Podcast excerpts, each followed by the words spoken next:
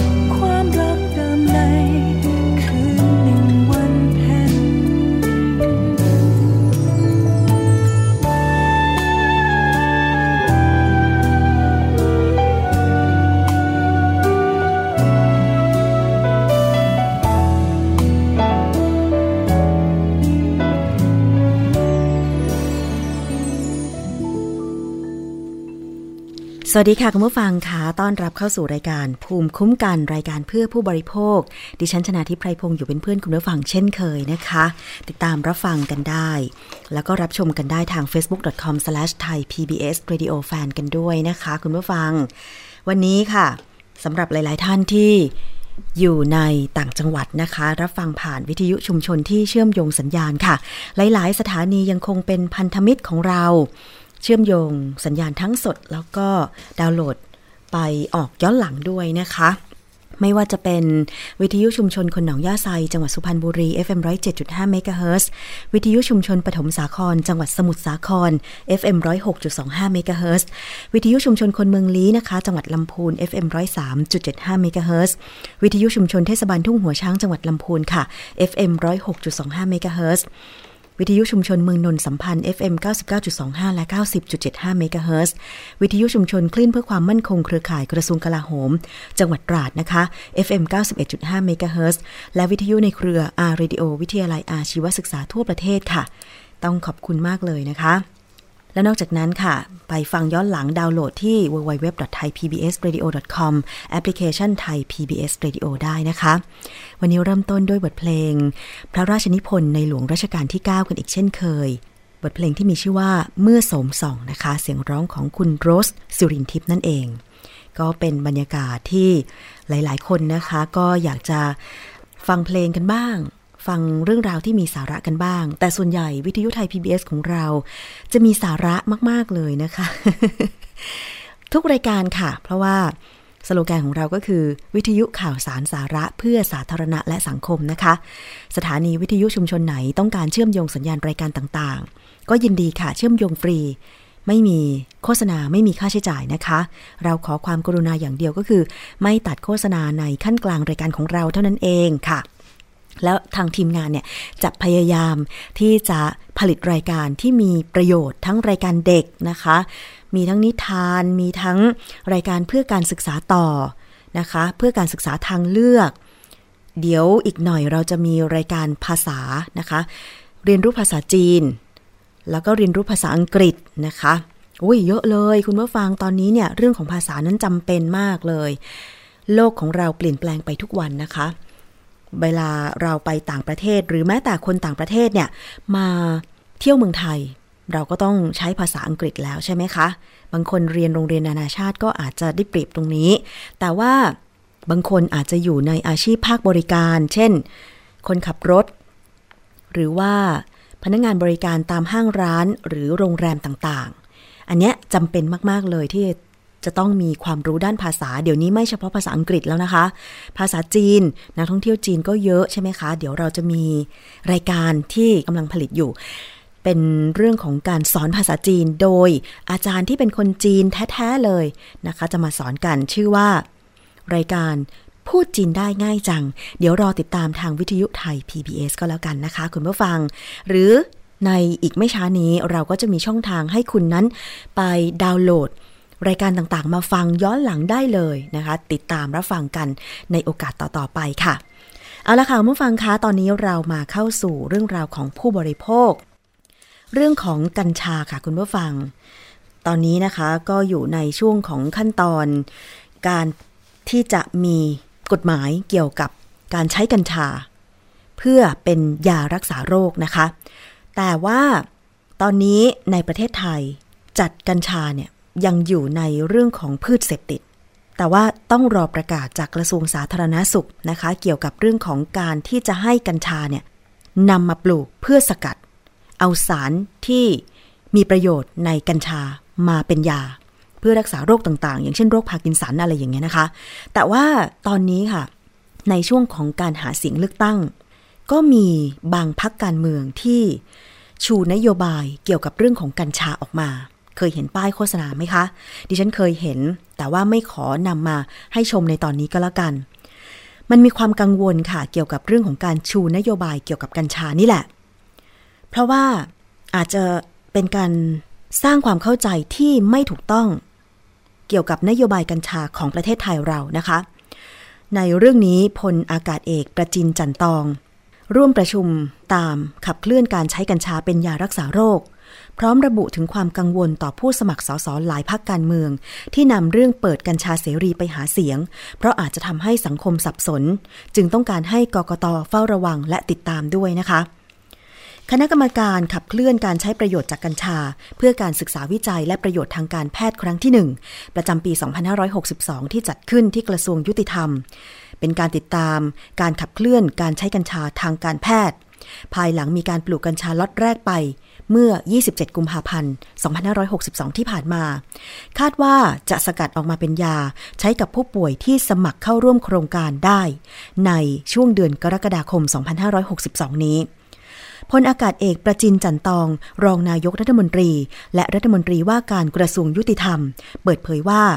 เมื่อมีการผ่อนปรนผ่านไปแล้ว การปลูกเพื่อสกัดทำยาเริ่มขึ้นแล้ว ขั้นตอนต่อไปคือการสั่งจ่ายแก่ผู้ป่วย ซึ่งเป็นกระบวนการที่สำคัญมาก ซึ่งได้เน้นย้ำตั้งแต่เรื่องประมาณการผู้ป่วยที่จะใช้กัญชา เพื่อบำบัดรักษา การเตรียมความพร้อม ผู้ประกอบวิชาชีพทางการแพทย์ และสถานพยาบาล โดยให้เน้นผลประโยชน์ของคนไทยเป็นสำคัญ นอกจากนี้พลอากาศเอกประจินยังระบุถึงผู้สมัครสสของหลายพรรคการเมือง ที่นำเรื่องของการเปิดเสรีกัญชา ให้ปลูกได้บ้านละหกต้นมาหาเสียง เรียกคะแนนจากประชาชนว่า เรื่องนี้อาจทำให้สังคมสับสน จึงต้องการให้คณะกรรมการการเลือกตั้งหรือกกตเฝ้าระวังติดตามด้วยนะคะ เราไปฟังเสียงของพลอากาศเอกประจินจันตองกันค่ะ เข้าใจดีนะครับว่าเรื่องของการ หาเสียงแล้วก็มีนโยบายของแต่ละพักเนี่ยทางกกตเขาก็ดูแลอยู่นะครับอะไรที่ยังไม่สู่การปฏิบัติ ยังไม่สู่การละเมิดกฎหมายเนี่ยตรงนี้เราก็เพียงแต่ว่าติดตามมอนิเตอร์เฉยๆนะครับก็อย่างที่ทราบนะครับ ถ้าหากว่าเป็นนโยบายอยู่ในช่วงของการหาเสียง ก็อยากให้กตเป็นเป็นผู้ผู้ดูแลตรงนี้นะครับ ค่ะ นอกจากนี้นะคะพลอากาศเอกประจินยืนยันว่ากัญชายังเป็นยาเสพติดให้โทษประเภท 5 ตามพระราชบัญญัติยาเสพติดให้โทษ พุทธศักราช 2522 และประเทศไทยจะไม่ยอมให้ยาเสพติดผิดกฎหมาย เป็นสิ่งถูกกฎหมาย อีกทั้งไทยมีข้อตกลงผูกพันกับสหประชาชาติ และกลุ่มประเทศสมาชิกอาเซียน ที่ระบุว่าพืชเสพติดสามารถนำมาใช้ประโยชน์ได้เพียงสองข้อ คือเพื่อประโยชน์ทางการแพทย์และการศึกษาวิจัยทางวิทยาศาสตร์เท่านั้นนะคะ คุณผู้ฟัง ประเทศไทยยังไม่มีการเปิดเสรีกัญชานะคะ แล้วก็เมื่อเทียบกับต่างประเทศ เช่น สหรัฐอเมริกา ต้องบอกว่าไปหาข้อมูลเพิ่มเติมให้มาก ๆ เลยค่ะคุณผู้ฟัง อย่างดรแก้วกังสดานภัยนักพิษวิทยาที่นำเสนอในช่วงคิดก่อนเชื่อนะคะ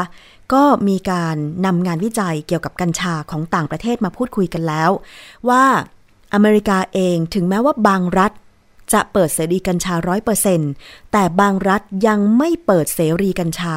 และบางรัฐไม่เคยอนุญาต ให้กัญชานำมาสกัดเป็นยารักษาโรคได้นะคะ เพราะฉะนั้นถ้าใครไปดูคลิปใน YouTube แล้วก็อาจจะได้ยินสรรพคุณหรือการบรรยายเกี่ยวกับเรื่องของกัญชาทำให้เราอาจจะเคลิ้มไปกับคำบรรยายเหล่านั้นเนี่ย ต้องติดตามข้อมูลเรื่องของงานวิจัยด้วย ว่าผลการวิจัย เขานำมาสกัดเป็นยาแล้วได้ประโยชน์อย่างไร ผลกระทบถ้าเปิดให้มีการปลูกกัญชาเพื่อนำไปใช้นันทนาการ ก็คืออาจจะแบบสามารถซื้อหามาสูบผ่อนคลายได้อะไรอย่างเงี้ยมันมีผลกระทบอย่างไร แล้วตัวของสารสกัด ที่อยู่ในกัญชาที่บอกว่านำมาสกัดเป็นยารักษาโรคได้นั้น ถ้าไม่ได้นำมาสกัดมันจะมีผลอย่างไร ถ้านำสกัดจะมีผลอย่างไร อันเนี้ยมันจะต้องมีการทบทวนนะคะ ทบทวนอย่างยิ่งเลย เพราะว่าตอนนี้เนี่ยอย่างกระทรวงสาธารณสุขเองเขาก็เปิดให้ผู้ที่ต้องใช้กัญชาในการรักษาโรคบางโรค ไปลงทะเบียน เขาเรียกว่าไปขอนิรโทษกรรมนะคะสำหรับผู้ที่มีกัญชาครอบครองเพื่อรักษาโรค เพื่อไม่ให้ต้องรับโทษตามกฎหมาย เพราะว่าตอนนี้ อย่าลืมว่ากัญชายังเป็นยาเสพติดให้โทษประเภท 5 แต่ว่าจะมีการอนุญาตให้หน่วยงาน ตอนนี้ก็คือภาครัฐนะคะที่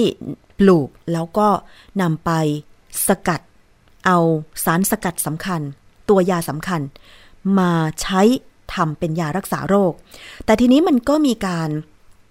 ต้องกำหนดค่ะกำหนดกลุ่มโรคที่จะใช้กัญชาทางการแพทย์ ประมาณการตัวเลขก่อนอนุมัติปลูกนะคะ ซึ่งตรงนี้ทางกระทรวงสาธารณสุข ก็ต้องมีการพูดคุยกันหลายรอบเลยค่ะ มีการชี้ข้อตกลง UN กับอาเซียนนะคะ ว่าไม่เปลี่ยนกัญชาให้ถูกกฎหมาย รอรัฐบาลใหม่สารต่อ จากการประชุมคณะกรรมการขับเคลื่อนการใช้ประโยชน์จากกัญชาเพื่อการวิจัยและประโยชน์ทางการแพทย์ มีปลัดกระทรวงยุติธรรมนะคะ มีพลอากาศเอกประจินจันตอง รองนายกรัฐมนตรี มีนายแพทย์สุขขุมการจนพิมายนะคะปลัดกระทรวงสาธารณสุข มีนายนิยมเติมสีสุข เลขาธิการสำนักงานป้องกันและปราบปราม ยาเสพติด มีนายแพทย์ทเรศกลัสนายรวิวงศ์เลขาธิการ คณะกรรมการอาหารและยา หรืออยและหน่วยงานที่เกี่ยวข้องเข้าร่วมเนี่ยนะคะ ยังมีการพูดคุยเกี่ยวกับเรื่องของการเตรียมความพร้อม ผู้ประกอบวิชาชีพทางการแพทย์ และสถานพยาบาล และกลุ่มโรคที่ต้องใช้กัญชาในการบำบัด ส่วนในด้านกฎหมายก็เป็นหน้าที่ของกระทรวงยุติธรรม ทั้งหมดนี้จะให้ความสำคัญเพื่อประโยชน์ของประชาชนเป็นหลักนะคะ การประชุม มีการพิจารณาประเมินประเภทผู้ป่วยที่มีความต้องการใช้สารกัญชา ว่ามีด้านใดบ้าง และแต่ละสูตรยาจะต้องมีส่วนผสมยาอื่น ๆ ในการรักษา และในส่วนของแพทย์แผนไทยจะใช้กัญชาจำนวนเท่าใด มีจำนวนผู้ป่วยที่ต้องการใช้เท่าใด เพื่อนำไปสู่เป้าหมายการกำหนดปริมาณการผลิต ให้สอดคล้องกับปริมาณความต้องการใช้ หากเป้าหมายในระยะแรกสำเร็จ ก็จะขอขยายต่อไปในทุกๆ 3-6 เดือน อันนี้คือนโยบายเกี่ยวกับด้านกัญชาที่มีการประชุมกันล่าสุดนี้นะคะ เมื่อวันที่ 11 มีนาคม 2562 นะคะ คุณผู้ฟังจะต้องมีการประเมินกันเป็นระยะ จะต้องประมาณการทั้งผู้ป่วยที่ต้องการใช้สารจากกัญชาในการรักษาโรคนะคะ แล้วก็รวมไปถึงพื้นที่การปลูกปริมาณการปลูกต่างๆ ด้านของรัฐมนตรีว่าการกระทรวงยุติธรรมค่ะ ก็คือพลอากาศเอกประจินจันตองนั่นแหละนะคะ คือท่านก็บอกว่า รัฐบาลเนี่ยให้ความสำคัญและให้โอกาสในการนำกัญชามาใช้ ประโยชน์ทางการแพทย์ ทั้งแพทย์แผนไทยและแพทย์แผนใหม่ ซึ่งจะร่วมขับเคลื่อนภายใต้ข้อตกลงที่ไทย ได้ทำไว้กับสหประชาชาติ และกลุ่มประเทศอาเซียน ว่าไทยในฐานะสมาชิก มีหลักการใน 2 ข้อก็คือ กัญชายังเป็นพืชเสพติดผิดกฎหมาย และไทยจะไม่ยอมให้ยาเสพติดผิดกฎหมาย เปลี่ยนมาถูกต้องตามกฎหมาย และพืชเสพติด ได้ใช้เฉพาะการวิจัยทางวิทยาศาสตร์ และวิจัยทางการแพทย์เท่านั้นนะคะ ขณะนี้พรบยาเสพติด ชุดใหญ่กำลังอยู่ในการพิจารณาของสอนอชอค่ะ ซึ่งในอนาคตจะต้องมีการปรับแก้เพิ่มเติม เพื่อให้สอดคล้องกันในส่วนที่เกี่ยวกับกัญชา คงจะดำเนินการได้หลังจากมีรัฐบาลชุดใหม่นะคะนายแพทย์สุขุมค่ะ กล่าวบอกว่า หลังจากที่ ออยเปิดให้ประชาชนที่มีกัญชาอยู่ในครอบครอง หรือผู้ที่ใช้ประโยชน์จากสารสกัดกัญชา แจ้งความต้องการและคำร้องเข้าไปยังกระทรวงสาธารณสุขตั้งแต่ปลายเดือนกุมภาพันธ์ 2562 ที่ผ่านมา โดยมีผู้ป่วยเนี่ยได้ยื่นคำร้องขอใช้สารสกัดจากกัญชาประมาณ 100 ราย และมีผู้สนใจสอบถามเกี่ยวกับเรื่องของกัญชาเข้าไป 1,000 ราย ขณะที่ในต่างจังหวัดก็มีสอบถามเข้าไปไม่มากนัก ก็ยังคงเหลือเวลา นะคะ ในการที่จะให้สอบถามกันอีก ตรงนี้แหละค่ะ เป็นนโยบาย เป็นท่าทีเกี่ยวกับนโยบายล่าสุดของกัญชานะคะ เพราะฉะนั้นก็ถ้าได้ข้อมูลอะไรมา อย่าเพิ่งเชื่อ แล้วคิดว่าทางกกตเองก็มีหน้าที่ในการดูแลเรื่องของการหาเสียงของแต่ละพักการเมือง เพื่อไม่ให้สร้างความสับสนกับประชาชน อะ คุณผู้ฟัง เราเข้าใจว่า วิธีการในการให้ได้เสียงของประชาชนของแต่ละพักการเมืองนั้น ก็ต้องพยายามทุกวิถีทาง แต่ว่าเราในฐานะประชาชนและเป็นผู้บริโภค เราก็มีส่วนในการที่จะกำหนดทิศทางการเมืองและนโยบายของประเทศด้วยเช่นกัน ด้วยการพิจารณานโยบายของแต่ละพักการเมืองว่า เป็นไปในทิศทางที่ถูกต้องหรือไม่ สร้างความเข้าใจที่ถูกหรือผิด ถ้านโยบายของพรรคไหนสร้างความเข้าใจที่ผิด เราก็คงมีคำตอบในใจแล้วว่าจะเลือกหรือไม่เลือกใช่ไหมคะ อันนี้ก็แล้วแต่วิจารณญาณ แต่ขอให้หาข้อมูลกันก่อนก็แล้วกันนะ คุณผู้ฟัง เพราะว่านโยบายเกี่ยวกับเรื่องของกัญชาเนี่ย ถ้าเกิดมันสร้างความสับสน ถ้าเกิดมันไม่ใช่หลักการวิทยาศาสตร์ แล้วถ้าเกิดคนไปหลงเชื่อตามนั้น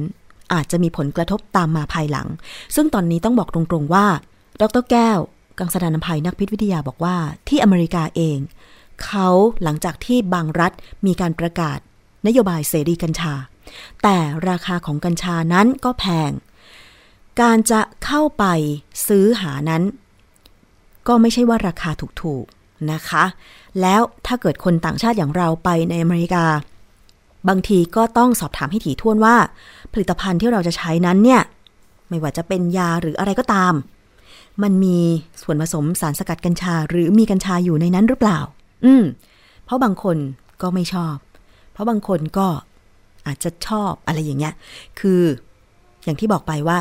มันต้องฟังหูไว้หู และมันต้องหาข้อมูลเยอะๆนะคะ แล้วที่อเมริกาเองเขาก็มีการเก็บข้อมูลหลังจากประกาศให้มีการใช้กัญชากันอยู่ด้วย คือมันเป็นการทำวิจัยแบบระบาดวิทยา ผลจะออกมาอีก 5 ปี 10 ปีอย่างไรไม่ทราบ แต่ทั้งนี้ทั้งนั้นในประเทศไทยเราคงต้องพิจารณาเรื่องนโยบายกัญชาให้ดีค่ะ คุณผู้ฟัง เอาละค่ะ ช่วงนี้มาติดตามช่วงคิดก่อนเชื่อนะคะ กับดรแก้วกังสดานนภัยกันเลยดีกว่า เรื่องของสารก่อมะเร็ง ฟังแล้วหลายคนอาจจะบอกว่ากังวลมากไปหรือเปล่านะคะ เราก็ใช้ชีวิตอยู่เป็นปกติสุขดีนี่ แต่ว่า มันมีข้อสังเกตหลาย ๆ อย่างเกี่ยวกับโรคอุบัติใหม่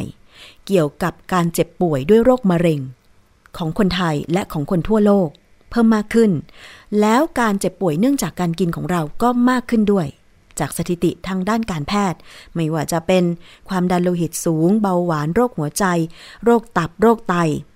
แล้วก็โรคมะเร็งนะคะ เพราะฉะนั้นเรามาดูกันอีกครั้งหนึ่งค่ะว่า เราอยู่ในวงล้อมของ สารก่อมะเร็งจริงหรือ แล้วถ้าเป็นจริงแบบนั้นเราสามารถที่จะหลีกเลี่ยงได้ไหม กับการใช้ชีวิตกับการบริโภคของเรานะคะ ไปฟังในช่วงนี้กับดรแก้วกังสดานนภัย นักพิษวิทยากันค่ะ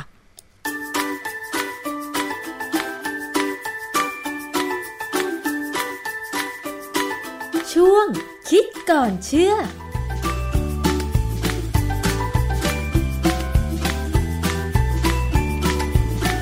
กวันนี้นะคะเราใช้ชีวิตกันแบบเสี่ยงมากพออยู่แล้วนะคะ ไม่ว่าจะเป็นการใช้รถใช้ถนนการได้รับฝุ่นควันมลพิษอะไรต่างๆ ก็มีข้อกังวลค่ะว่าทุกวันนี้เราอยู่ในวงล้อมของสารพิษหรือเปล่าคะอาจารย์ คือมันมีเว็บฝรั่งเนี่ยนะหลายเว็บมากเลยเยอะแยะเลยที่เขาจะค่ะพูดว่าพูดเป็นเชิงว่าชีวิตนี่อันตรายอืมเพราะว่ามีสารก่อมะเร็งเยอะแยะค่ะนะอันนี้คำถามว่า เอ้เวลาพูดอย่างเงี้ยมันมีหลักฐานสักแค่ไหนอือฮึก็เลยคิดว่า อันนี้น่าจะให้ประชาชนรู้ว่า มันอาจจะจริงในระดับหนึ่ง แต่ว่าในระดับที่เราควรจะเชื่อว่าเราเสี่ยงหรือไม่เสี่ยงเนี่ย มันมีขนาดขนาดไหนค่ะเป็นยังไงนะค่ะมีคำอธิบายได้ อย่างคนที่อยู่ท่องเว็บของฝรั่งเนี่ยนะจะพบว่าเนี่ยอย่างที่เขาบอกว่าทุกอย่าง everything gives your you cancer หมายความว่าทุกอย่างที่อยู่รอบตัวเนี่ยให้ให้ให้มะเร็งเรา everything causes cancer nowadays ทุกวันนี้สารก่อมะเร็งนั่นคือเว็บภาษาไทยก็มีแบบนี้คือค่ะคือบางทีคนคนเขียนข่าวเนี่ยเขาก็ไปอ่านเว็บภาษาฝรั่งแล้วมาแปลนะคือแปลแล้วก็เชื่อไปเลยก็มีอย่างแม้กระทั่ง American Institute for Cancer Research อันนี้เป็นเอ่อเว็บที่ดูแลสุขภาพของคนอเมริกันเกี่ยวกับ เรื่องของมะเร็งเนี่ยนะค่ะบทดำก็บอกว่า does everything cause cancer คือทุกอย่างที่ก่อมะเร็งไหมอืมแต่ว่าเขาอธิบายต่อนะว่าตามหลักพิวิทยาเนี่ยไม่ใช่ค่ะแต่มันมีเหตุผลที่จะบอกว่า อยากก่อมะเร็งหรือไม่ก่อมะเร็งเพราะอะไรค่ะเนี่ยอย่างอย่างข้อมูลของอีกเว็บหนึ่งก็บอกว่า ทุกอย่างที่เรากินเข้าไปเนี่ย เป็นทั้งก่อและป้องกันมะเร็ง อันนี้เริ่มใหม่อีกอันแล้วตอนแรกบอกว่าเป็นมะเร็งค่ะ หรือเมื่อไหร่จะมีบางอันบอกว่าต้านมะเร็งค่ะ แต่อันนี้บอกว่า ทั้งก่อหรือป้องกันมะเร็งซึ่งความจริง อันนี้อันนี้คือหลักที่ถูกต้องเลยค่ะเดี๋ยวจะอธิบายว่าเอ่อความคิดเรื่องเนี้ยแบบเนี้ยมันถูกได้ยังไงนะฮะอันนี้อันนี้ถ้าคนที่เคยฟังพูด ผมพูดเรื่องกาแฟเนี่ย จะรู้ว่าอันนี้มันเป็นเรื่องเก่าคือ แต่ว่ามันก็มีในเว็บของ Popular Science เนี่ย ปีนี้เองก็บอกว่า California needs to stop saying everything cause cancer คือ คือในแคลิฟอร์เนียเนี่ยมันมีกฎหมายฉบับหนึ่งที่บอกว่าถ้าอะไรมีหลักฐานว่าทำให้เกิดมะเร็งเนี่ยนะเวลาจะขายเนี่ยต้องประกาศว่าเป็นอย่างนี้มีสารก่อมะเร็งให้ระวัง แล้วคนซื้อถ้าเขารู้แล้วเขายังจะซื้อก็ซื้อไปค่ะตัวอย่างชัดๆก็คือเรื่องของกาแฟค่ะ คือกาแฟเนี่ยเรารู้ว่ามันมีสารก่อมะเร็งค่ะแน่ๆเอ่อตั้งแต่ไอ้ที่ไปคั่วเนี่ยได้ควันดำๆมาอันนั้นสารก่อสารก่อมะเร็งเหมือนกับควันรถยนต์ค่ะนะแล้วมันก็ยังมีอะคริลามายด์เกิดขึ้นมาอีก นะซึ่งก็เป็นสารก่อมะเร็งมีค่ะสารทดลองเหมือนกัน เรื่องกาแฟเนี่ยมันเป็นตัวที่จะยืนยันกับความคิดที่บอกว่า อะไรที่กินเข้าไปเนี่ยอาจจะก่อก็ได้ จะป้องกันมะเร็งก็ได้ค่ะเออมีงานวิจัยอยู่เรื่องหนึ่งเขาเป็นงานวิจัยที่เราบอกว่าเป็นเมตา a อ a l y ซิสค่ะหรือการวิเคราะห์อภิมานคืออันนี้เป็นการเอางานวิจัยเรื่องเดียวกันเนี่ยที่ทำหลาย ๆ คนหลาย ๆ กลุ่มวิจัยเนี่ย เอามาดูซิว่าแนวโน้มเป็นยังไงอ๋อใกล้ใกล้เคียงกันไหมค่ะเพื่อเหมือนกับเป็นการพยายามจะหาข้อสรุป เพราะว่างานวิจัยบางทีเรื่องเดียวกันเนี่ยหลาย ๆ คนทำผลออกมาต่างกันอืมเขาก็จะมานั่งพิจารณาว่าที่มันต่างกันเพราะอะไรมันเหมือนกันเพราะอะไรนะค่ะเขาก็มาพูดประเด็นที่เราจะคุยกันวันนี้ว่าทุกอย่างที่เรากินเข้าไปเนี่ยมันเกี่ยวกับมะเร็งจริงหรือเปล่า อันนี้ในงานของเขาเนี่ยเขาบอกว่าเขาไปก็ไปดูตำราทำอาหาร ก็ไปเปิดตำราทำอาหาร แล้วเขาก็เลือกว่าเอ่อการทำอาหารไอ้องค์ประกอบที่อยู่ในตำราทำอาหารเนี่ย40 อย่างใน 50 อย่างเนี่ยมีบทความวิจัยที่รายงานว่ามันเกี่ยวกับข้องกับการก่อมะเร็งหรือไม่ก่อมะเร็งยังไงบ้างค่ะนะมีเพราะฉะนั้นแสดงว่าคือคือคนที่ทำวิจัยเรื่องเกี่ยวกับการก่อมะเร็งหรือต้านมะเร็งเนี่ยเขาก็ไปเลือกองค์ประกอบที่อยู่ในอาหารที่มนุษย์เรากินคนเราคนทั่วไปกินเนี่ยค่ะซึ่งเพื่อที่จะให้งานเนี่ยมันมันเอามาใช้ ขยายผลได้ในชีวิตประจำวันจริงๆค่ะนะเอ่อมีการสำรวจผลการศึกษา 264 เรื่อง 264 เรื่องเลยนะ พบว่า 191 เรื่องเนี่ยเอ่อสรุปว่าองค์ประกอบของอาหารที่ถูกทดสอบเนี่ยมีความเกี่ยวข้องกับความเสี่ยงเพิ่มขึ้น หรือลดลงของการเกิดมะเร็ง เพราะฉะนั้นเป็นที่ยอมรับว่า ในมื้ออาหารเนี่ยมีสาร ที่จะเพิ่มความเสี่ยงมะเร็งกับสารที่จะลดความเสี่ยงมะเร็งค่ะผมใช้คำว่าความเสี่ยงนะเพื่อว่า คนแต่ละคนมันไม่เหมือนกัน เพราะฉะนั้นมันไม่ใช่เอ่อที่จะแน่นอนหรอกว่าจะเหมาะเกินหรือจะลดจะจะเพิ่มหรือจะลดนะร้อยละสามสิบสามเนี่ย สรุปว่ามีความเสี่ยงลดลงอือฮึนะคือไอ้ร้อยสามสิบสามของไอ้สี่สิบอย่าง นี่ก็ประมาณกี่อย่างละ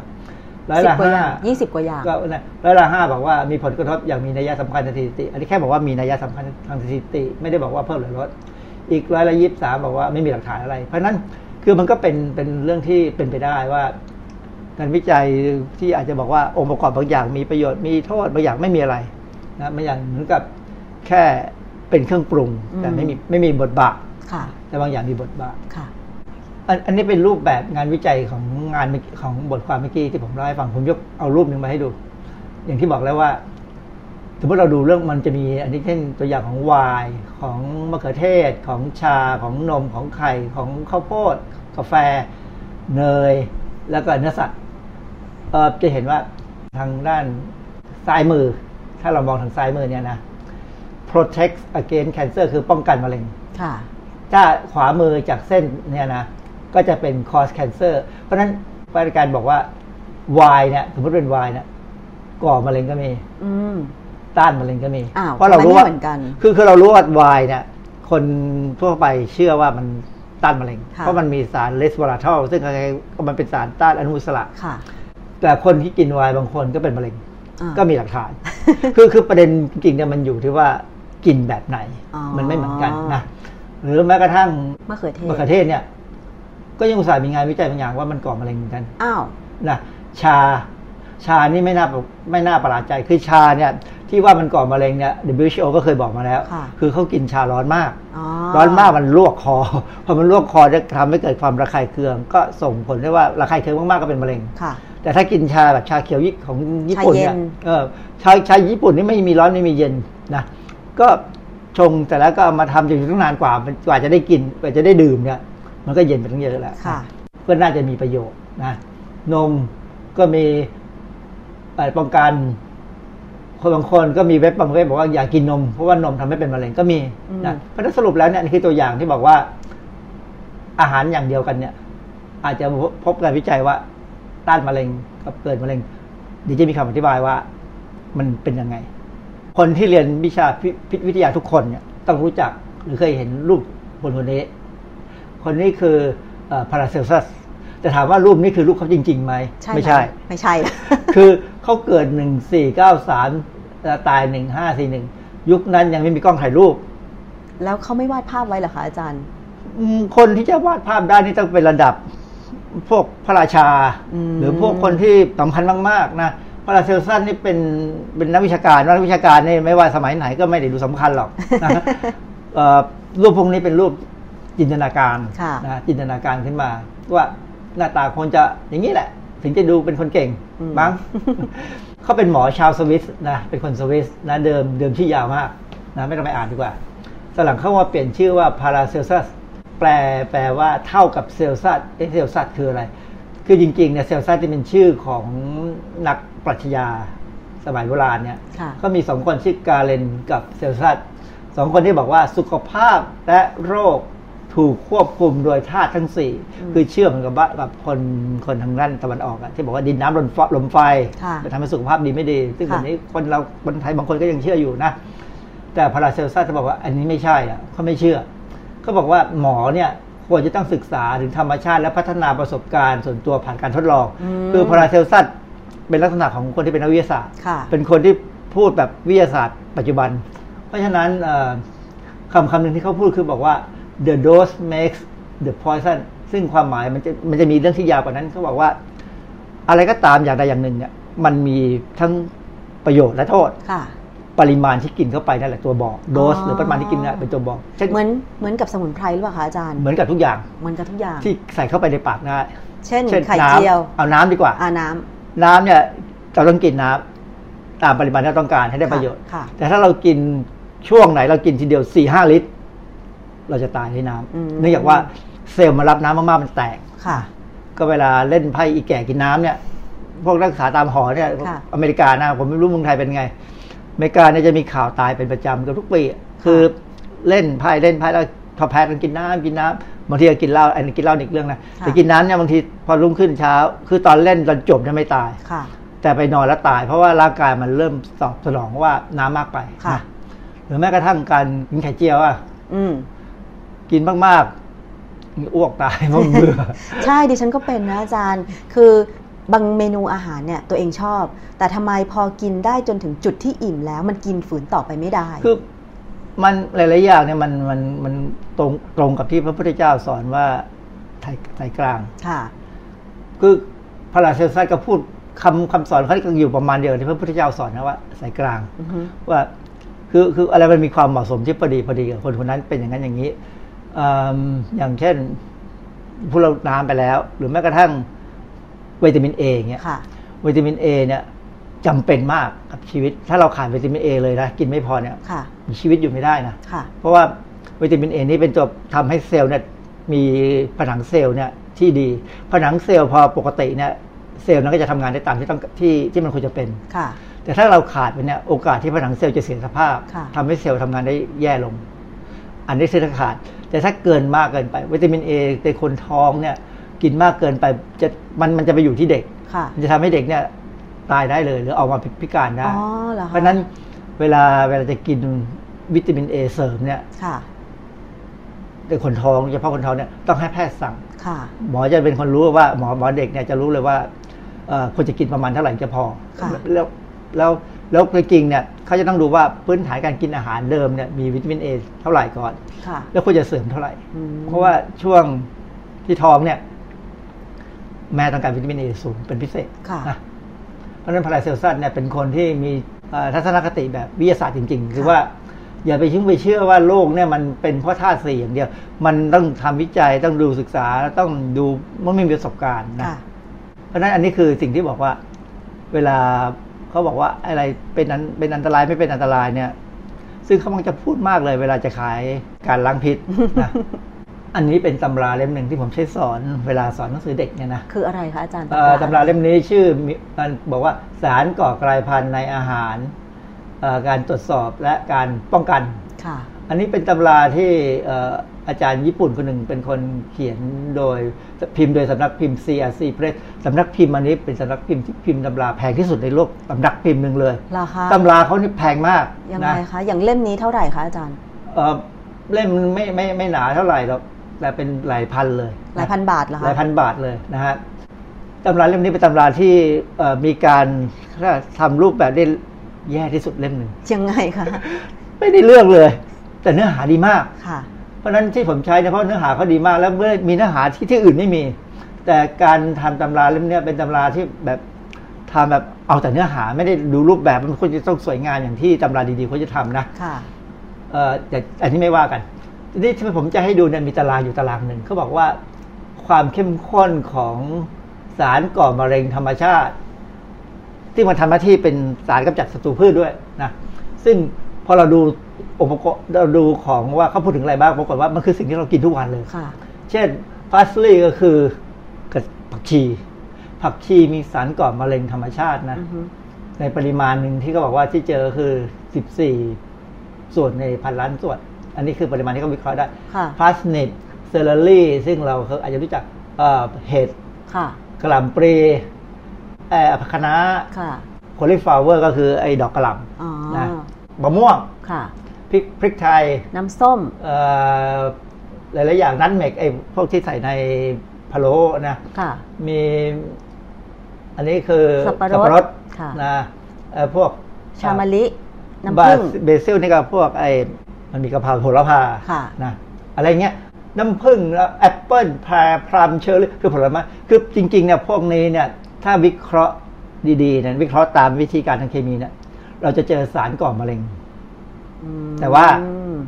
ปริมาณคือตัวกำหนดว่ามีมากมีน้อย ค่ะ อย่างที่พาราเซซัสบอกอะสารแต่ละอย่างมีทั้งคุณและโทษค่ะปริมาณเป็นตัวบอกว่าจะเป็นอันตรายหรือไม่อันตราย ซึ่งการวิเคราะห์หาสารก่อมะเร็งในผักและผลไม้แต่ละชนิดเนี่ยจะเห็นได้ว่ามันแตกต่างกันอย่างเช่นมัสตาร์ดนะคะเจอเยอะมาก เยอะมากเลยแต่ว่า16,000มัสตาร์ดเรากินน้อย 16,000 ppm ถึง 72,000 แต่จริงๆเรากินพวกนี้น้อยค่ะเพราะฉะนั้นเราก็ไม่ได้กินในมากเท่านี้หรอก อันนี้เขามันเป็นส่วนในร้านคือพยายามเทียบอยู่บนฐานน้ำหนักเท่ากัน ค่ะอ่คือสิ่งที่ผมให้ดูอันนี้แล้วผมจะบอกก็คือว่า เรากินอาหารอาหารพวกนี้จริงๆเนี่ยเวลาบอกว่ามีงานวิจัยบอกว่าต้านมะเร็ง อืมแต่ว่า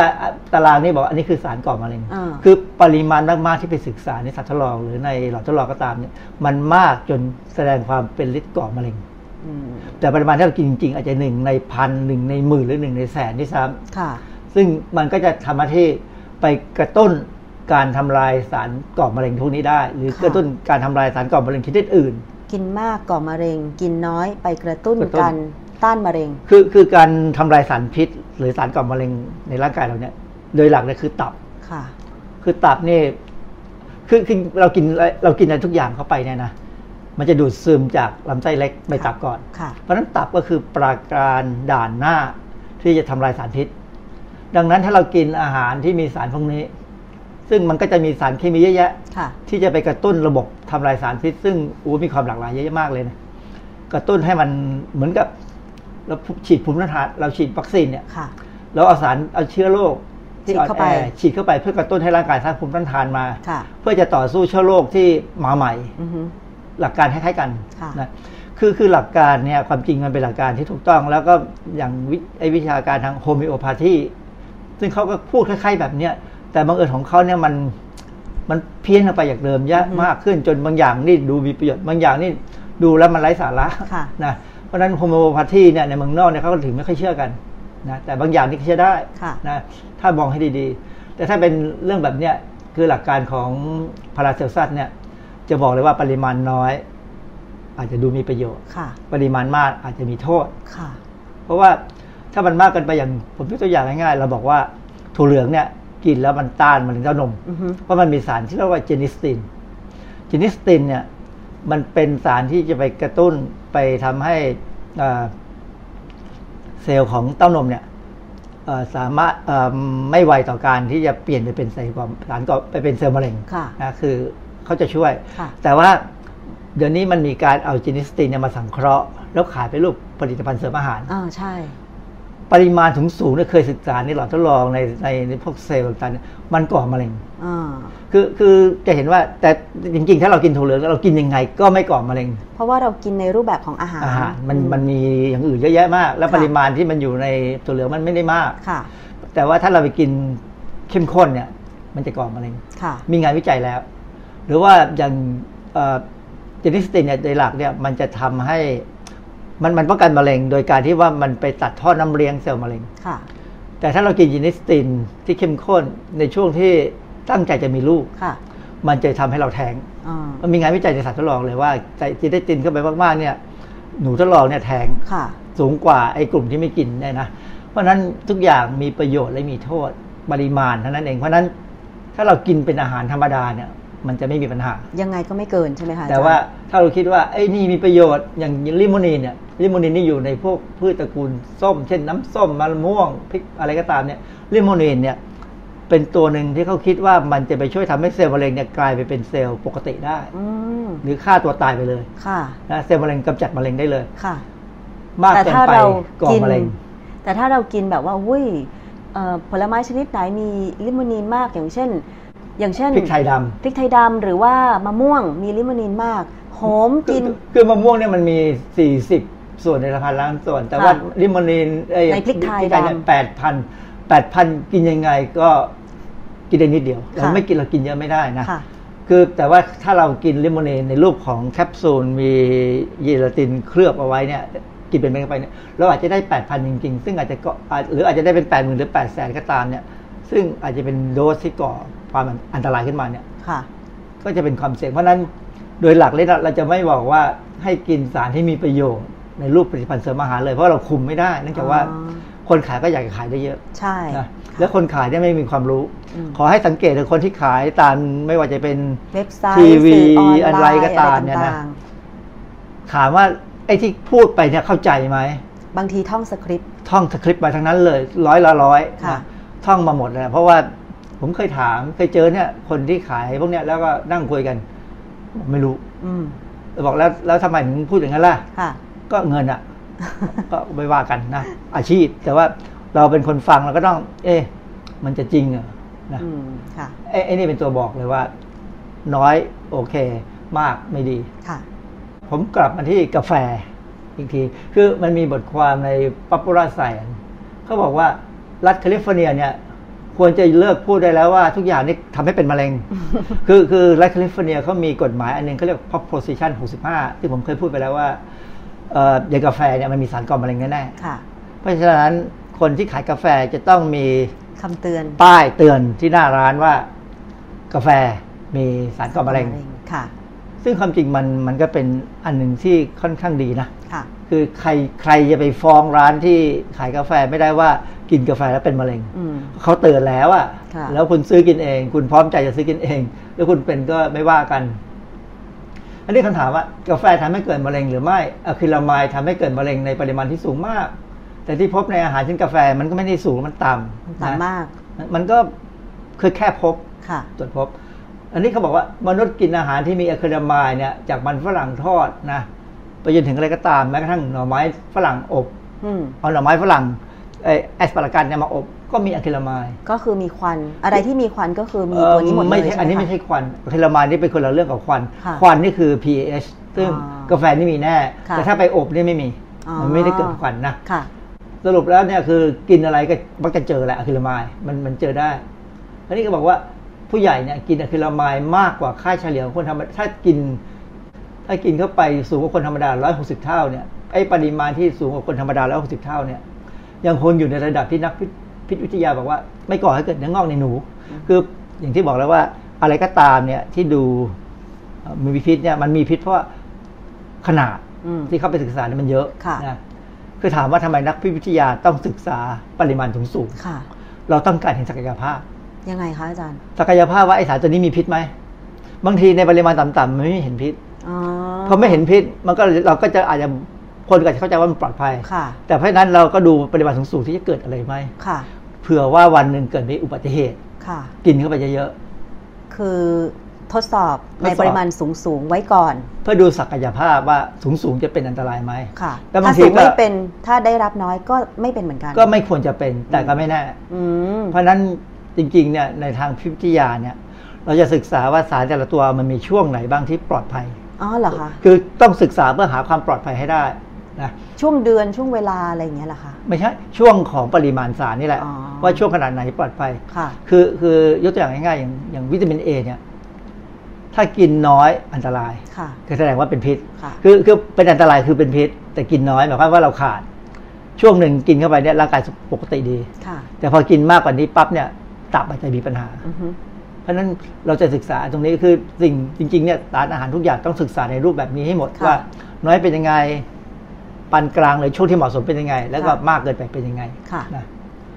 อันนี้เอ่อเวลาเราพูดอย่างเช่นมันฝรั่งทอดเนี่ยเราจะรู้ว่ามันมีคาร์มายแต่มันมีต่ำเขาบอกว่าปัญหาจริงๆ ของมันฝรั่งทอดก็คือ พลังงานที่มันสูงและทำให้อ้วนค่ะ ซึ่งเราก็รู้ว่าความอ้วนเนี่ยเป็นปัจจัยหนึ่งก่อความเสี่ยงของการเป็นมะเร็งอืม ในภาพรวมนะค่ะแต่ถ้าจะไปบอกว่ากินมันฝรั่งมันฝรั่งทอดแล้วเป็นมะเร็งเนี่ยคนละเรื่องเลยพูดค่ะยาก แต่ว่าถ้ากินจนอ้วน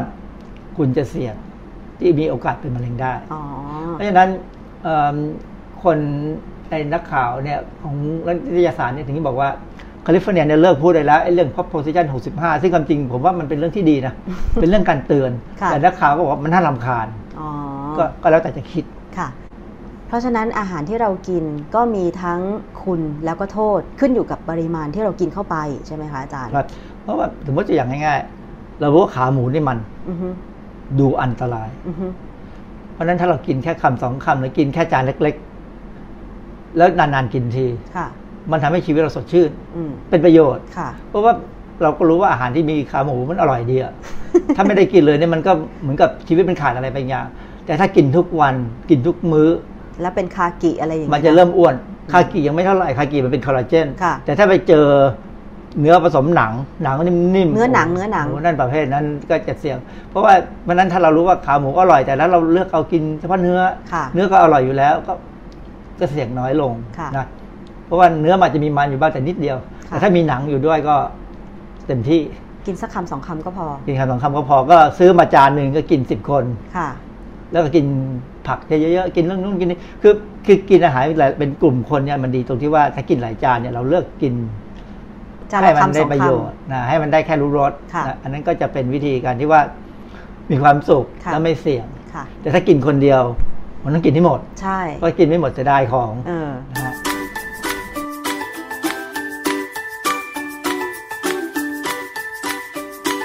ช่วงคิดก่อนเชื่อ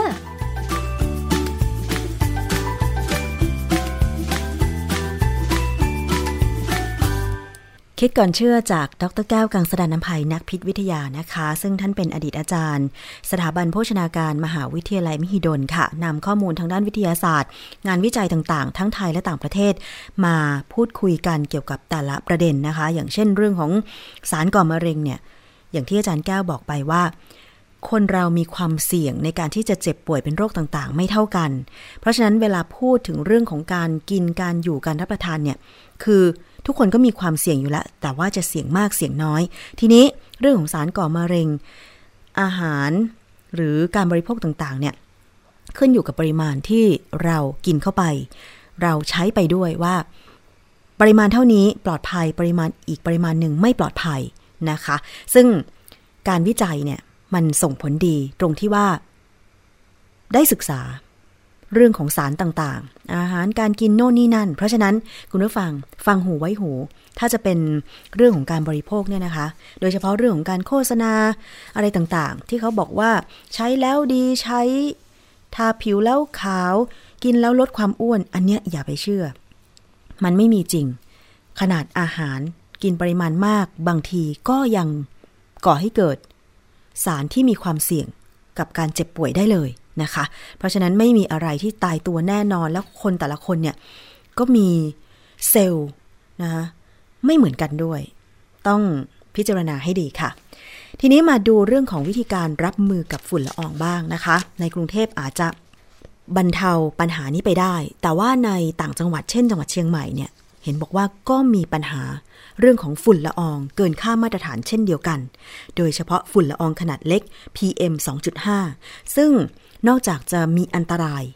ถ้าเกิดว่าสูดดมเข้าไปมากๆ เล็ดรอดเข้าไปในระบบทางเดินหายใจ อาจจะไปสะสมในร่างกาย แล้วในอนาคตเนี่ยนะคะ อาจจะไปทำลายระบบต่างๆ ในร่างกาย อย่างเช่น อาจจะกระทบกับแม่ตั้งครรภ์กระทบกับเด็กในครรภ์ได้ใช่ไหมคะ แต่ทีนี้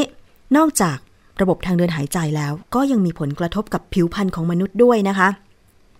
สำหรับฝุ่นละออง PM 2.5 ทางด้านผู้ช่วยศาสตราจารย์นายแพทย์ชูชัยตั้งเลิศสัมพันธ์ กรรมการสมาคมแพทย์ความงาม